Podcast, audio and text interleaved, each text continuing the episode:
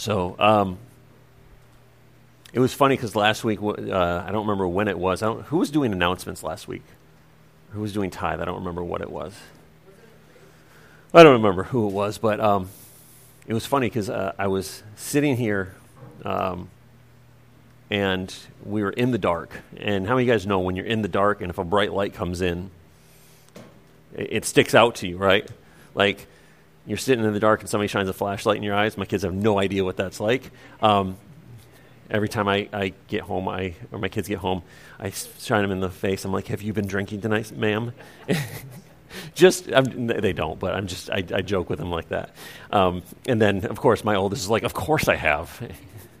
um, but I was sitting uh, last week, and I'm, I'm, God is just doing something. I don't know what He was doing in particular for everybody, but I was sitting and I noticed a blinding light, and it wasn't like I opened my eyes and I got shocked. I was li- literally eyes open, and on the left of me, I see blinding light close. I'm like, okay, God, what are you doing?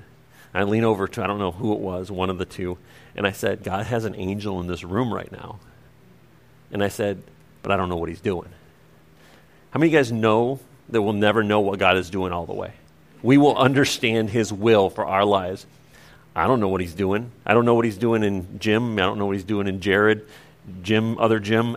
I don't know what he's doing in all of our lives but he's doing something. And I, you know, I'm like, okay, God, whatever you're doing with that, I got to, I got to witness a brief moment of it flash and showing up, but I don't know what it was doing. And I think sometimes in our walk with God, we have to be okay with not knowing what God is doing. Because when we know what He's doing, that doesn't make Him God. When we know exactly what God is doing, if He revealed His revelation to us, why do we need Him? because then we know everything that's going to go on.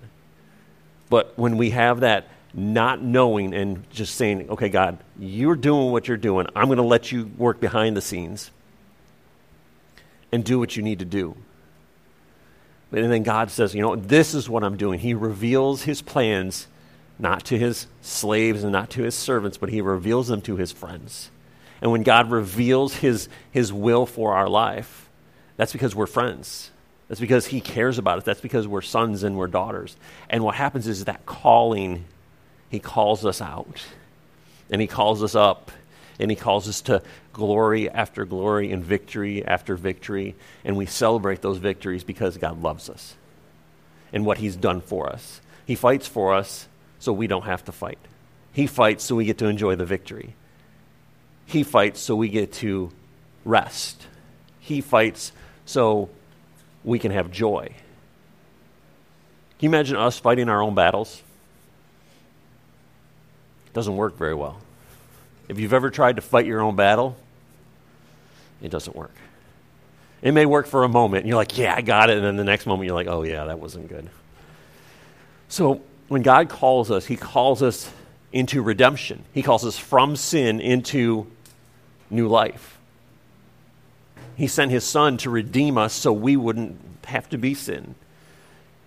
Since Jesus became sin so we would not have to perish, not have to suffer, not have to die. And think about this. If he calls us to redemption, redemption isn't something that we have to earn, redemption is something that we stumble into. If, if any of you guys remember your um, time of conversion, when you got born again, sometimes you stumbled into it and you're like, oh my gosh, this is, oh, this is what it is? And you, you made that decision, but you're like, this is what it feels like to be redeemed. This is what it feels like to be set free. And some of us grew up in church. Some of us grew up in church understanding everything. And then, and for us, salvation was like, yes, it's salvation, but it wasn't this massive experience. Like I talked about last week, some of us have really awesome conversion stories, some of us don't but they all rejoice the same in heaven, no matter if it's the amazing conversion or if it's the person who grew up understanding it and then makes that decision.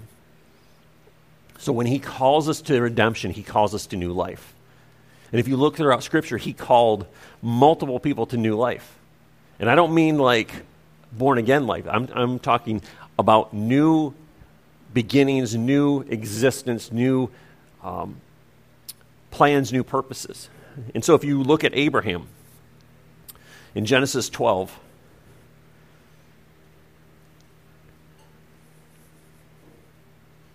so Genesis 12, verse 1, it says, The eternal one called Abram out. So I said Abraham, but when God calls people, he changes who they are.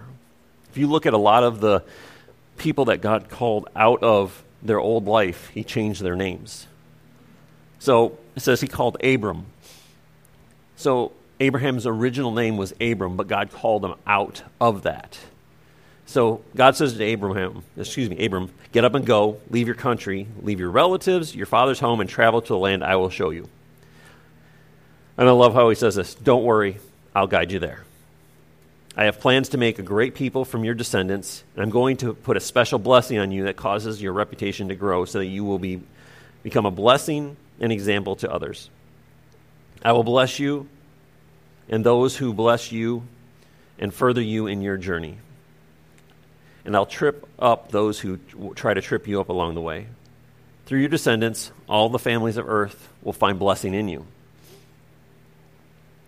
Uh, there's a footnote in this um, translation that says, Out of the descendants of Noah, God chooses Abram to have a special relationship with him. He calls Abram into, to enter into a particular kind of relationship that changes the course of his life and the lives of his people forever.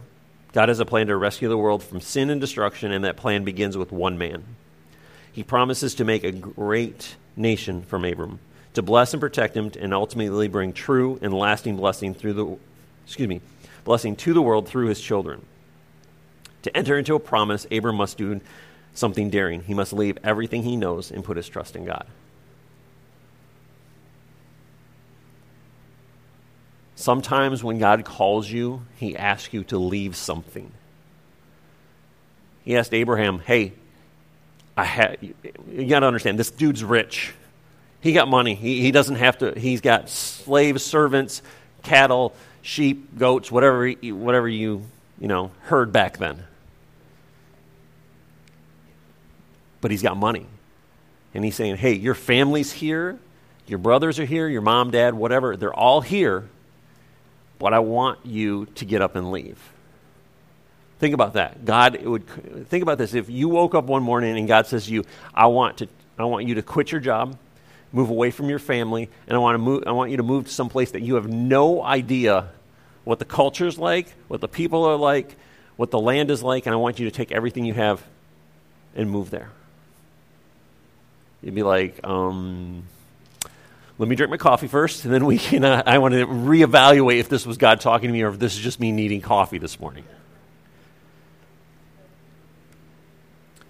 But Abraham was called out of land of security and plenty with a promise of an inheritance and children. He said, I'm going to make you a blessing to many nations.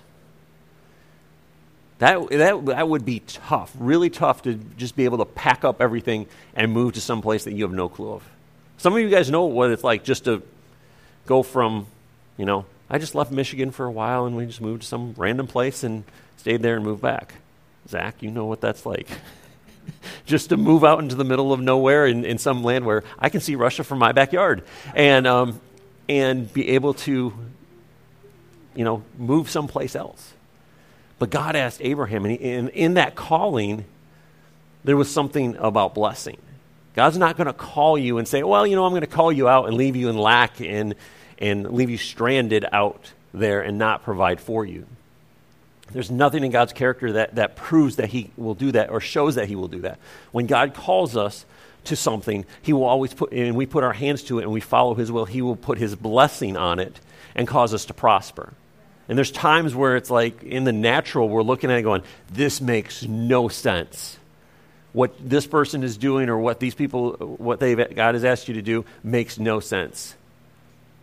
People said we were crazy to start a youth group in Hesperia. Maybe we were. But God put his hand, he got asked us to, and he put his blessing on it. And people said, when, oh, you're going to start a church, you can't start a church in Hesperia because you need to go to Fremont because that's where all the people are. God laughed, and then I laughed. And then he put his blessing on it. here's the thing is you can move to wherever you want. I, I love it when people move away from their hometown to start a church. And it's like, what does your hometown need? What does your area need? What do your people need? Who's going to know it better than the people who live here? And if you're following God's will, God will put his blessing and give you plans and purpose, and he will give you ideas and wisdom on how to reach people, how to call people into their callings. So, Abraham is called to leave all security. I mean, he's literally fam- generations of family that are farming and, um, you know, have sheep and cattle and whatever they have. They're, they're, they're farming hundreds and hundreds of acres, and this has been generations of family. And he's called to leave it. You know, he understood the land, he understood the culture, he understood how to survive in the area where the water was, where the water wasn't.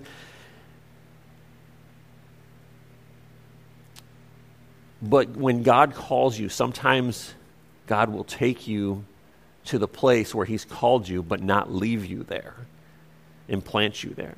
Sometimes when God calls you, He's going to have you go through that, and you can see what it's going to be like or how it's going to be, but then He has to take you on a direction to get you ready for that land. Abraham, look, think about the children of Israel. Abraham, they weren't ready to go into Canaan. They weren't ready to go into the land that God had promised them right away. They had to, to go through some things, had to go through other lands, other trials, other times in order to become ready to possess the promise that they have. So the calling you have is not always a one one stop. Oh, I'm in my, I'm, I'm, God's called me up and I'm going to be here. Oh, there it is. I made the trip and I'm done. Thank you, Jesus. It doesn't work that way. Life doesn't work that way. With or without God, life doesn't work that way. So God is going to call us. And when He calls us, He may call you, call you to move to another country, He may call you to move to another city, another job, whatever it is. But God's going to call you, but His hand is always going to be on you when you follow in His will. I think uh, a lot of times what we try to do is we hear God's calling and then we try to co- come up with our own plan on how to take care of it.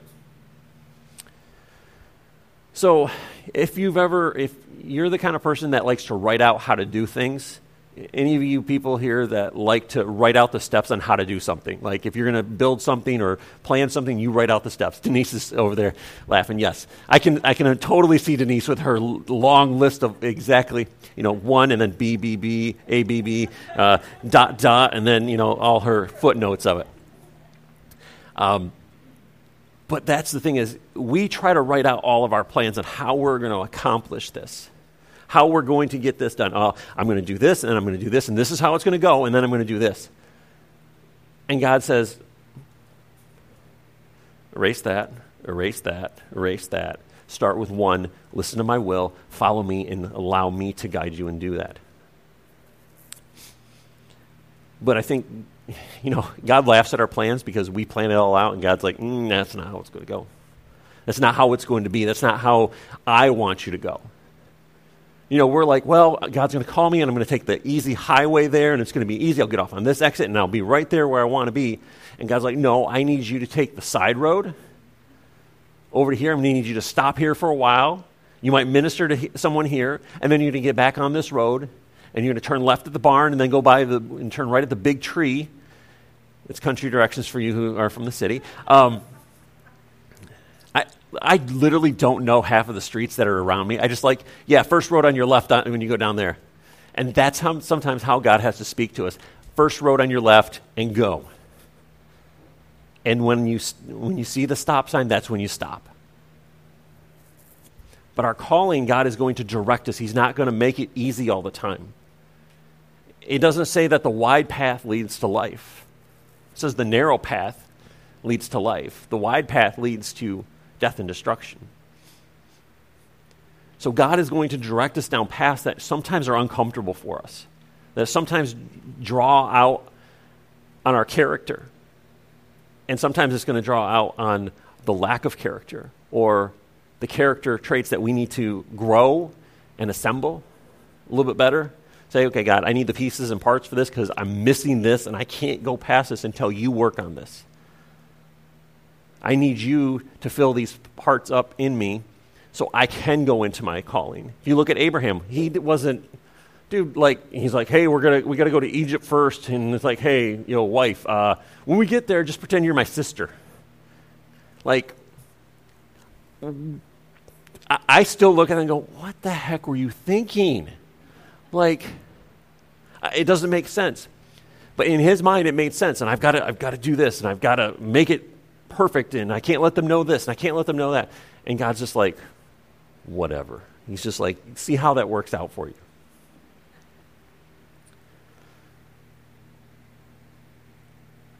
But he had to take Abraham through Egypt first to learn something, to grow in an area. And then he says, okay, now that you've lied to Pharaoh, and literally he had Pharaoh's ear. If you look at it, Pharaoh says, oh, you lied to me? Get out. So he's like, oh, okay, so that didn't work out so well. So then he goes, okay, now I'm going to leave. And God finally brings him back into where he's supposed to be. And the funny thing is, is if you read that scripture, he wasn't. He went through the promised land, but the promised land for him was not ready because there was a people there that needed to be driven out. And sometimes our promise is there and we'll go through it, but the promise isn't prepared for us. The land is not prepared for us. The ground is not prepared for us to be able to plant, to be able to um, sow into it. And so God is saying, okay, move through it. Let me work on the soil of your heart while I get rid of them. And then we're going to bring you back to it.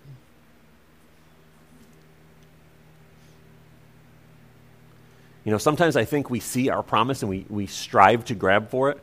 We're like, we try, we'll step, I'll just kind of step out of the will of God just a little bit to kind of hold on to it and grab it. Maybe I can drag it back into the will of God.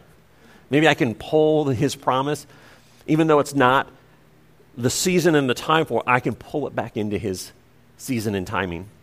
And maybe he won't notice it. Like Joseph. Joseph tried to pull his season and his time into his family dynamic, and it didn't work out well for him.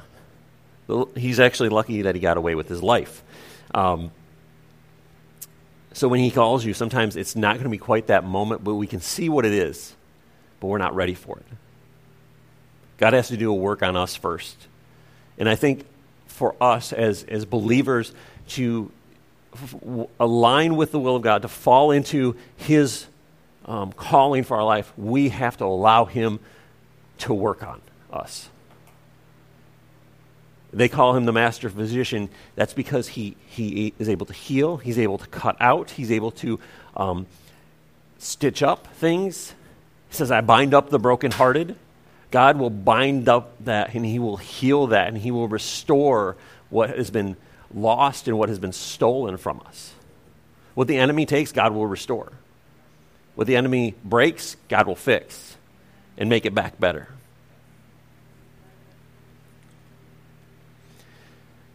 But sometimes we have to, to watch the, where we're supposed to be and know it's not our time.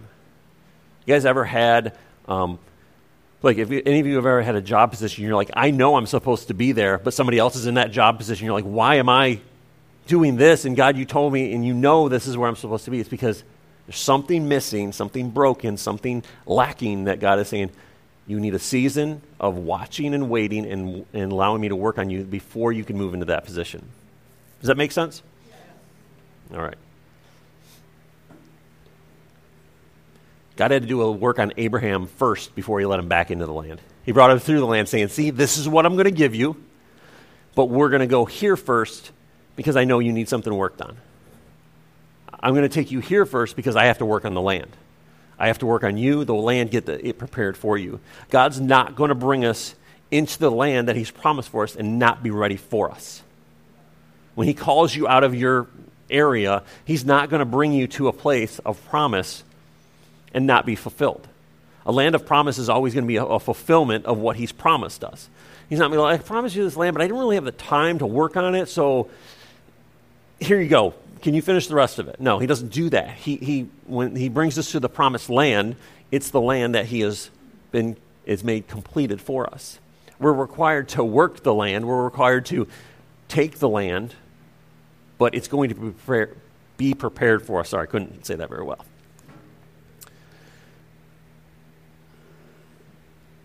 So Abraham had to grow, had to learn, had to make mistakes, like we all do. That's why we're called children of God, because we learn and we grow and we make mistakes, and our Father corrects us and, and guides us and leads us and then shows us the proper way to get to the land of promise. Abraham was called out of something voluntarily. He knew that he could stay there and be comfortable because he had family, he had friends, he had wealth, he had everything he needed. His entire um, herd was there, his, his farm was there, everything was there, and he knew, hey, this is, this is the easy life. I've got it. He's 75 years old. I mean, how many of you guys at 75 want to get a brand new job and a, a new vocation? Not a lot of people do. Most of you guys are looking at retirement at that age or are retired. But God said, you know, hey, by the way, you have a lot, but now we're going to take that and spread that out. We're going to move it to a new place. We're going to make it to a place where you are grown and are continuing to, to understand what I have to say to become a blessing. Because if he had brought Abram into that place the first time, I don't think he would have been a blessing to the people around him wouldn't have been a blessing to many nations because he would have been fighting for the land he had to take. But God said, Let me do it. Let me clean out, get rid of the, the garbage out of your land so you don't have to do it. And then when you go into it, it's prepared for you. So sometimes our callings are, Hey, I've got a new place for you. Follow me and I'll go. And sometimes our callings are, Oh, I've got to move quick. Let me explain this. So, Exodus 2, you guys look at that scripture it talks about Moses. So it's really every. How many of you guys watched the movie The Ten Commandments? All 500 hours of it, or how many hours of it is? Like, you know, I think it's like four hours, or something like that. And I don't understand why do they play that on Easter? Like, like, hey, it's Easter. Let's play the Ten Commandments. And I, I never made sense. Anyway, um, I still like watching the movie, but so I was watching the movie, and you see this drawn out life of, of Moses, and you see the, the basket, and his mom puts him in the basket, and you see the fake crocodiles and alligators going by it. And, and he really didn't last that long in the Bible. It literally lasted about four paragraphs. And so Moses' life is threatened from the beginning. But God has a calling for him, and he directs his mother to do the most craziest thing you could ever think about. Is hey, just you know, take some reeds down by the, the, the river, weave them together, you're good at it, and then put some tar and pitch on it, and then float your baby down the, the, the river. Now, if somebody came to you and said, Hey, by the way, I need you to do this today, it's life or death, what would you think? Like, hey, I'm gonna I'm gonna make a basket, you know, first of all, if you could make a basket, you know, like, okay, hey, I'm going to go to the dollar store, I'm going to get a tote.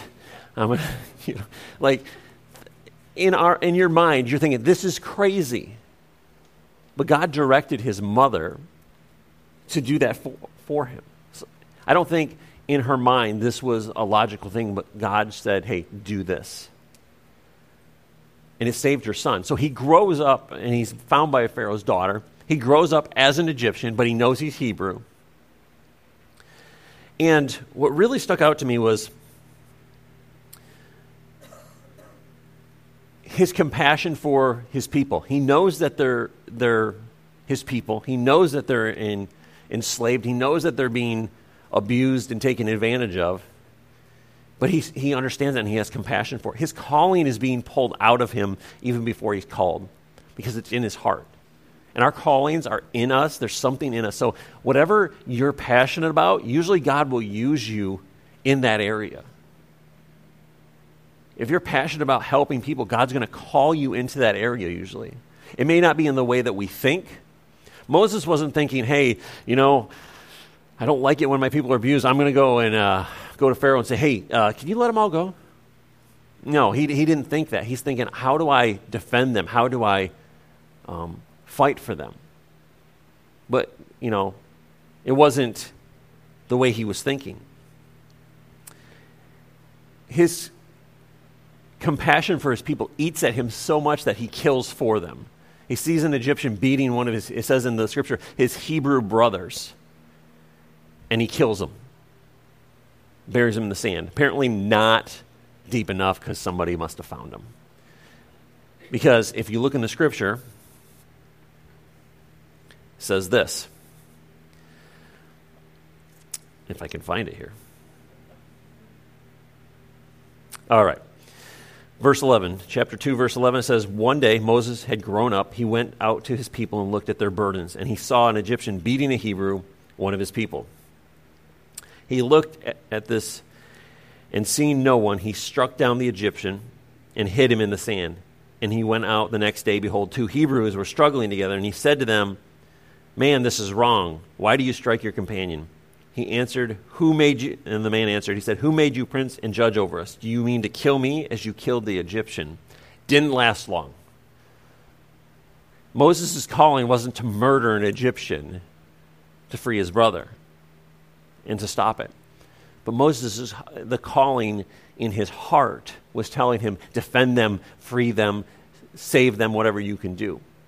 Sometimes our calling, we jumpstart what we should do. We think, oh, I just, I got to do it. I got to, I got to jump in there and I got to defend and I got to, I got to fight for them. And I get, and God's like, hold on, you jumped the gun.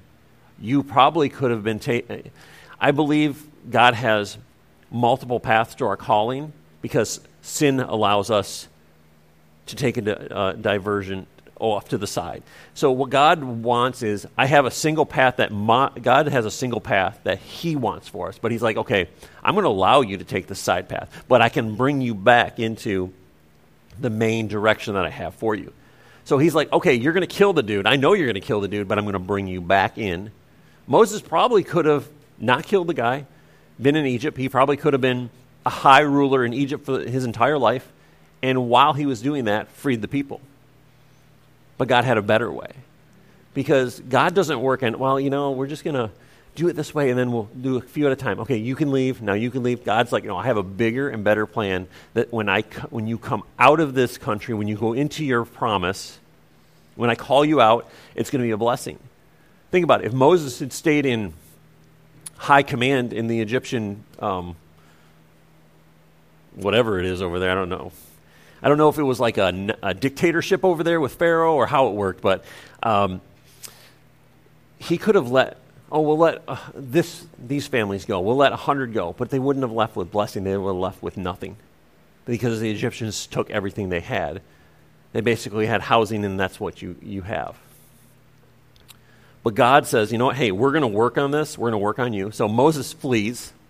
And sometimes we, we, we run away from situations because God called us and we didn't do the right thing, so we leave and we run away.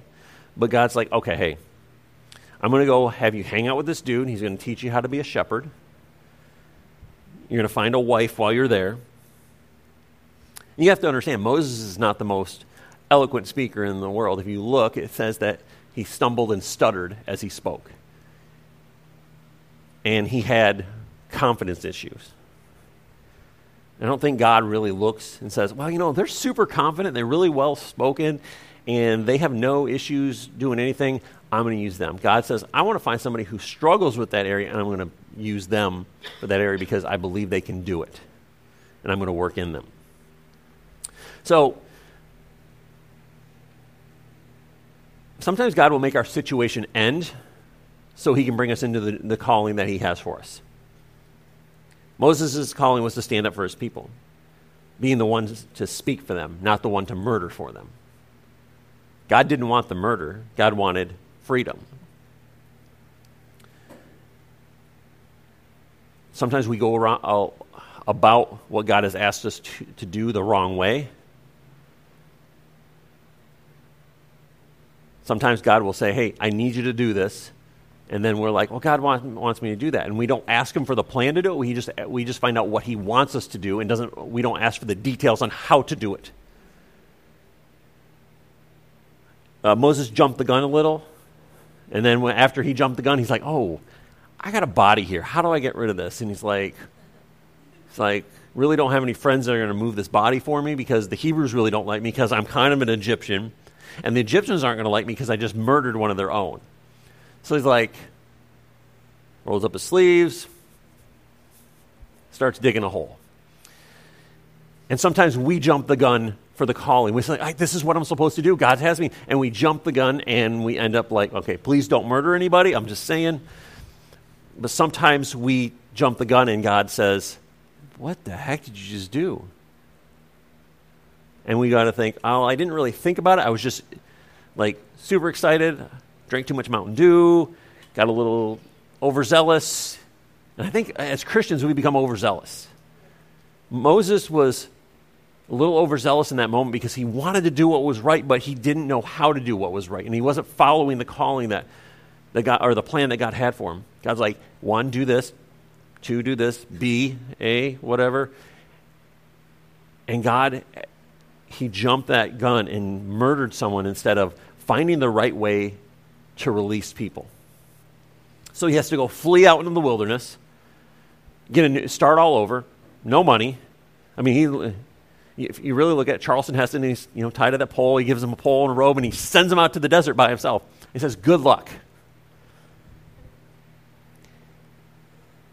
And I think God used that, that time out in the wilderness to grow Moses, to learn how to do it the right way, to learn how to take care of sheep so he could take care of God's sheep. He doesn't call us sheep for no reason at all. So while Moses is out in the, in the wilderness, he's learning how to shepherd, he's learning how to deal with the flock. And, you know, he's, he's standing there and he's, you know, worrying, looking at the sheep and he sees something in the mountain. He's like, what in the heck is that? And he sees the burning bush and it's, everybody thinks, oh, it was burning up. No, it was like it was on fire eh, but it wasn't burning. And the presence of God was in that moment, and it, Moses is like knew that there was something special about it, but didn't understand it at that moment. And God says, "Take off your sandals because you are on holy ground." When a, a flaming tree starts speaking to you, take off your shoes, get on your hands and knees, get on your face before, uh, before if God starts speaking to you that way. And Moses did that. He got on his hands and knees and his face before God, and God worked with him and he worked on him and he called him and he said, You're done being a shepherd to sheep, wink, wink. Now you're going to take four million people and you get to direct them. Have you ever had like more than two kids, three kids at a time, trying to get them to all go in the same direction? Can you imagine four million people coming out of, out of slavery going, Yeah, we're done? And Moses like, We still got rules, people.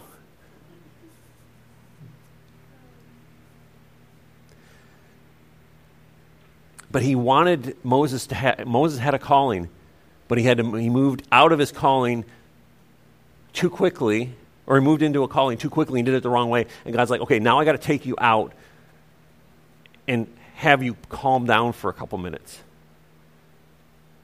Just rest. His father in law, he rested with his father in law. He learned a new trade, he learned new things. God called him finally called him. His heart knew what his calling was. He wanted to free his people. But God, it took him years for God to finally call him and say, oh, by the way, now it's time for you to walk in that.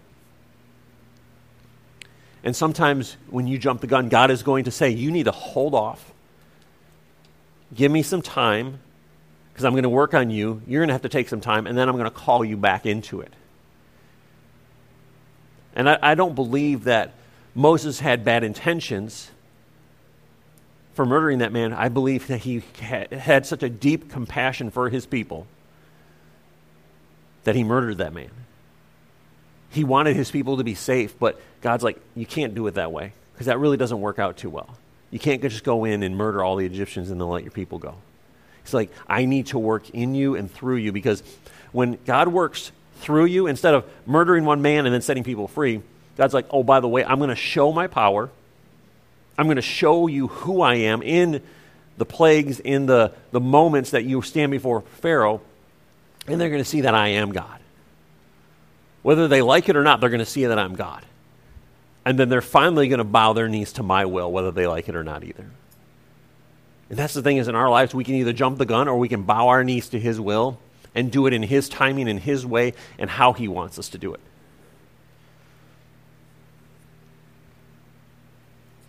You know, you got Abraham who is afraid of talking about telling people, oh, yeah, this is my wife. You've got Moses who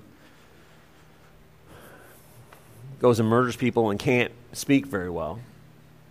God says, you know, God called him and he said, oh, hey, by the way, um, I'm going to send you to talk. It's like, I can't talk. He's like, okay, fine. Take your brother Aaron. You tell him what needs to be said. Aaron's going to speak it at first. And then Moses gains confidence. But God gives him that staff and he says, you know, by the way, this is going to be a demonstration of my power. And if you look through that, that staff was a demonstration of God's power throughout Moses' life. God will give you the tools you need to go into the calling you have, but you have to be willing to pick up those tools and use them. Did not set my phone on silent. Sorry about that. And then sometimes you're not going to think you're qualified to do it. You're like, I, I, I don't have the education, I don't have the, the ability to speak, I don't have the ability to um, herd people, I, whatever it is. There's times in our lives where we're going to think, God, I'm not qualified to do this. Look at Judges 7 for me.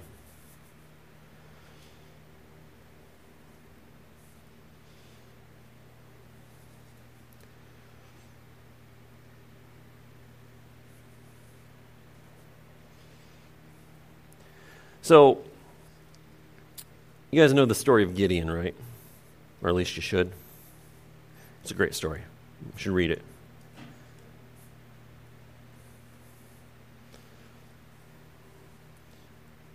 So, this is the story of Gideon rising up and defeating the armies that were coming to attack. But if you look at chapter 6, it really explains Gideon. So God comes to him while he's threshing wheat in a wine press. And we're talking we're not talking like this little, you know, little press about this tall and he's up there stomping on grapes. We're talking about wine presses, and wine presses back then were probably about 10 feet tall, or 10 feet. And so he's threshing wheat in a wine press. Why? Because he's afraid of who the people that are going to take it. Because there was raiders that would come down from the hills, there was Midianites, there was all kinds of other people that would come in and plunder from the Israelites because they knew that they could. And they do it. So he's hiding, threshing wheat so they can make food in this. And God, an angel of the Lord, comes and says, Oh, hey, by the way, you're a mighty warrior. And he's like, um, Oh, me. Me. Oh, I, do you know who I am? Do you know where, what family I come from? Do you know where my family's standing in society is?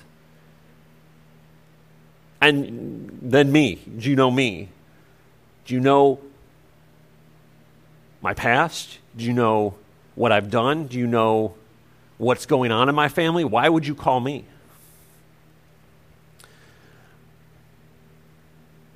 So, verse 12 the Eternal's messenger appeared to Gideon and the eternal and the messenger said, The eternal one is with you, mighty warrior. And Gideon replies, just, you know, great reply. Uh, if he is with us, then why is all the misfortune come upon us? I feel like that's sometimes our response.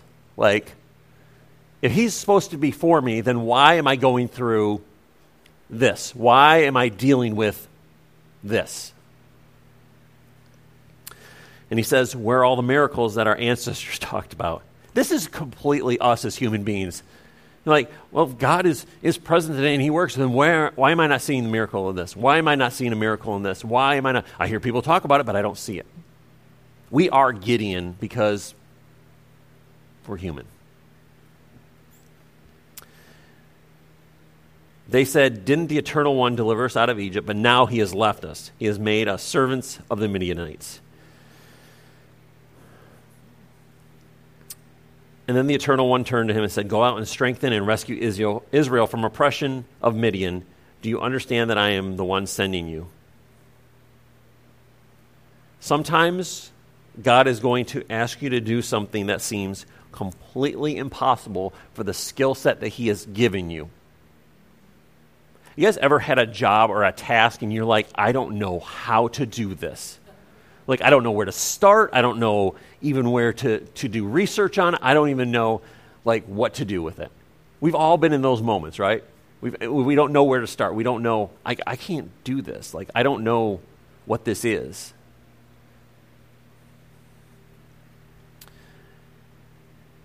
But God didn't look at his pedigree. He didn't look at his family. He didn't look at his, his where he was hiding at. He didn't look at his job. He just said, Hey, I'm calling you.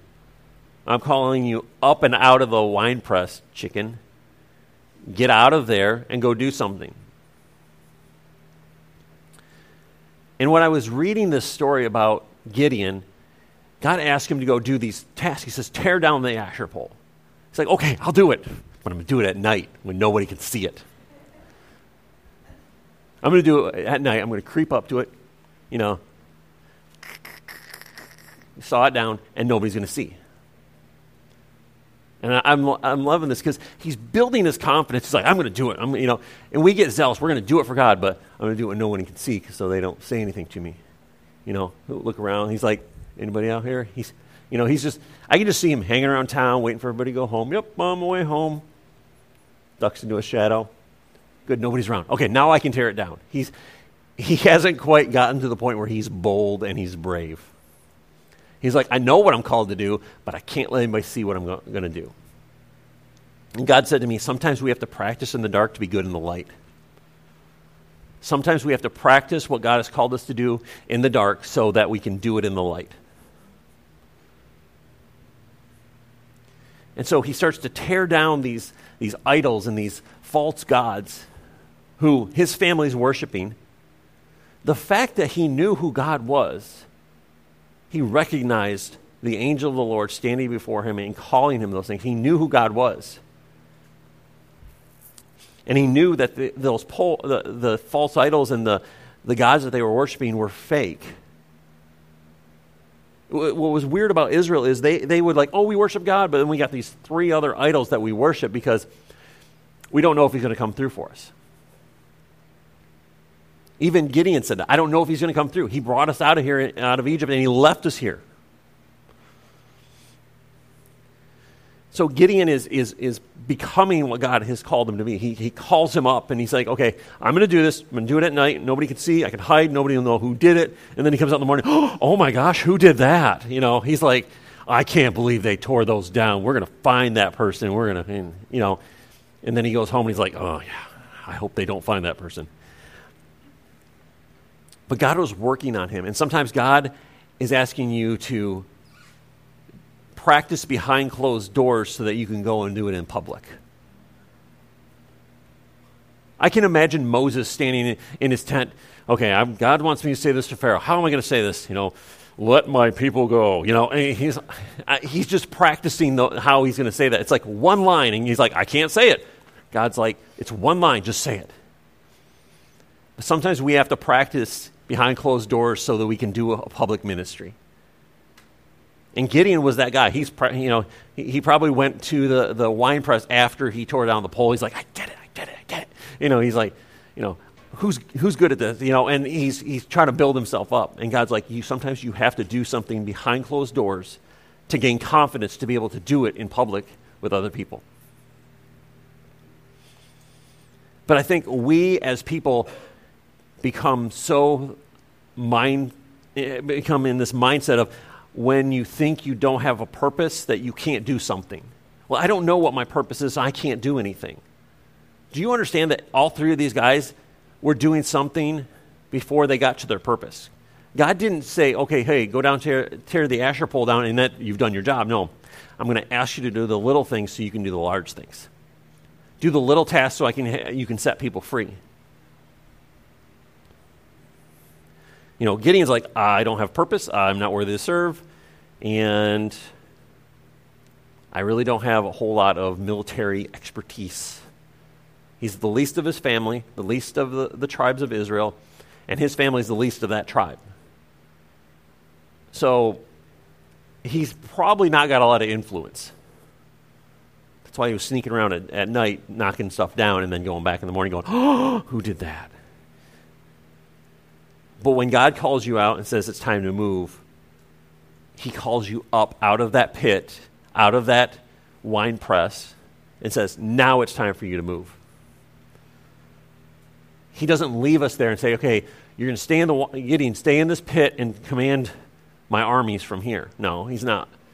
But God will call you up out of there and say, okay, you've learned what you need to learn. You've done what I've asked you to do, and now it's time for you to go do what I've asked you to do. So when there's a calling, there's usually a calling out. Our callings will call us out of where we're at. God will say, You have a calling. Great, I have a calling. Now He's like, I'm going to call you out of where you're at, and I'm going to place you in a different land. I'm going to place you in a new place that's not comfortable, that's not easy, and sometimes it's like, this is different from what I've experienced my entire life. And He's going to call us, and sometimes it's going to be very uncomfortable no matter what we do. Because it's going to, it's going to require us to put our trust in Him and not what we've known for 30, 40, 50 years, whatever it is. And sometimes He's going to call us and say, I'm calling you out because I'm not calling you out of your land, but I'm calling you out and saying it's time for you to grow up. And it's time for you to become the person that I've called you to be. It's time to, for you to walk in the victory that I have for you. You know about it, but you know how to walk in it, but you haven't walked in it. And it's time for you to, to use the tools I've given you and to walk into that victory. You know, I look at you look throughout the entire Bible, you look through Scripture. God calls people and changes their names. Gideon was Jerubbaal. I like Gideon better. It's easier to say. Right? Jerubbaal rolls off the tongue a little bit better, but um, Gideon's an easier name. You look at uh, the, the um, disciples, most of them, not the same name. You look at when he calls the tax collector, what does he say? He says, Levi, son of Alphaeus, follow me. And what does he do? He changes his name He changes Peter's name. He goes, well, you know, no, you know, Peter, Simon Peter. I think I like Simon Peter, but then I like Peter. You know, but Jesus doesn't like. I'm going to give you something on top of what you have. I'm going to give you two names. I'm going to give you one name. I'm going to give you a new name. But he always gives us something new when we follow him. When he calls us and we respond to him and we surrender to him, he gives us a new name. And anytime we respond to him and say, God, I'm listening to you, and he says, Follow me. He gives us that new name. When we are born again, he says, You're, now, you're no longer dead to me, you're alive to me. You're, not, you're dead to sin. I call you born again. I call you new, renew. Not, well, I'm going to fix you up a little bit. No, he, he brings us new. He makes us new. He gives us the new car smell. He gives us that baby smell. Like my wife, she loves the baby smell. She's a, she just grabs the baby. She's like, they smell so good. I'm like, what are you smelling? like, oh, the baby's hair. It smells so good.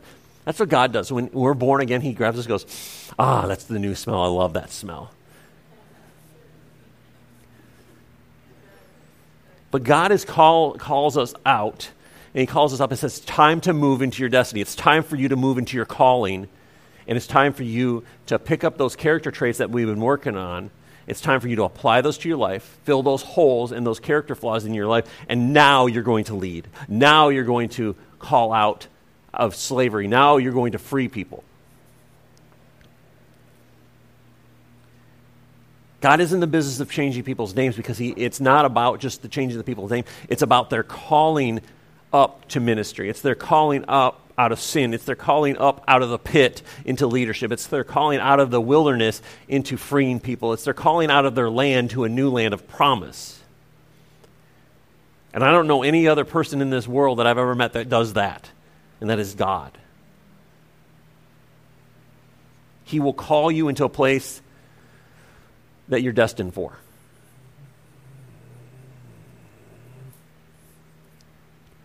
When he calls you, he's not going to call you into something new and bad. He's going to call you up to what he has destined for you and designed you for. God is not going to put you in another person's calling. You have the ability to minister to people. God's going to find a way to put you into that calling. We just have to surrender ourselves to Him, allow His will to direct our lives. If He's called you to lead, He will put you in a position of leadership so you can lead people out of the wilderness into the promised land. If he's called you to fight, he will, fi- he will call, find a place for you to fight for him. Whether it's through evangelism or um, finding, uh, getting people out of um, sex slavery or getting them out of abusive spots, God is going to call you to that. And sometimes where he's going to put you doesn't look like the place you want to be, but he's going to bring you to that land. Sometimes the land you have to stay in and tarry in is a place of growth. Sometimes the wilderness is not where we want to be. We don't want to be out on the mountain before God in his presence on our face going, oh, God, it's great. And God's like, no, right now you're in the wilderness. You're tending sheep, and you're going to learn how to tend sheep. But this is all practice for our purpose. This is all practice for us to learn how to call on Him and to use His wisdom when He calls us to it. Let's pray.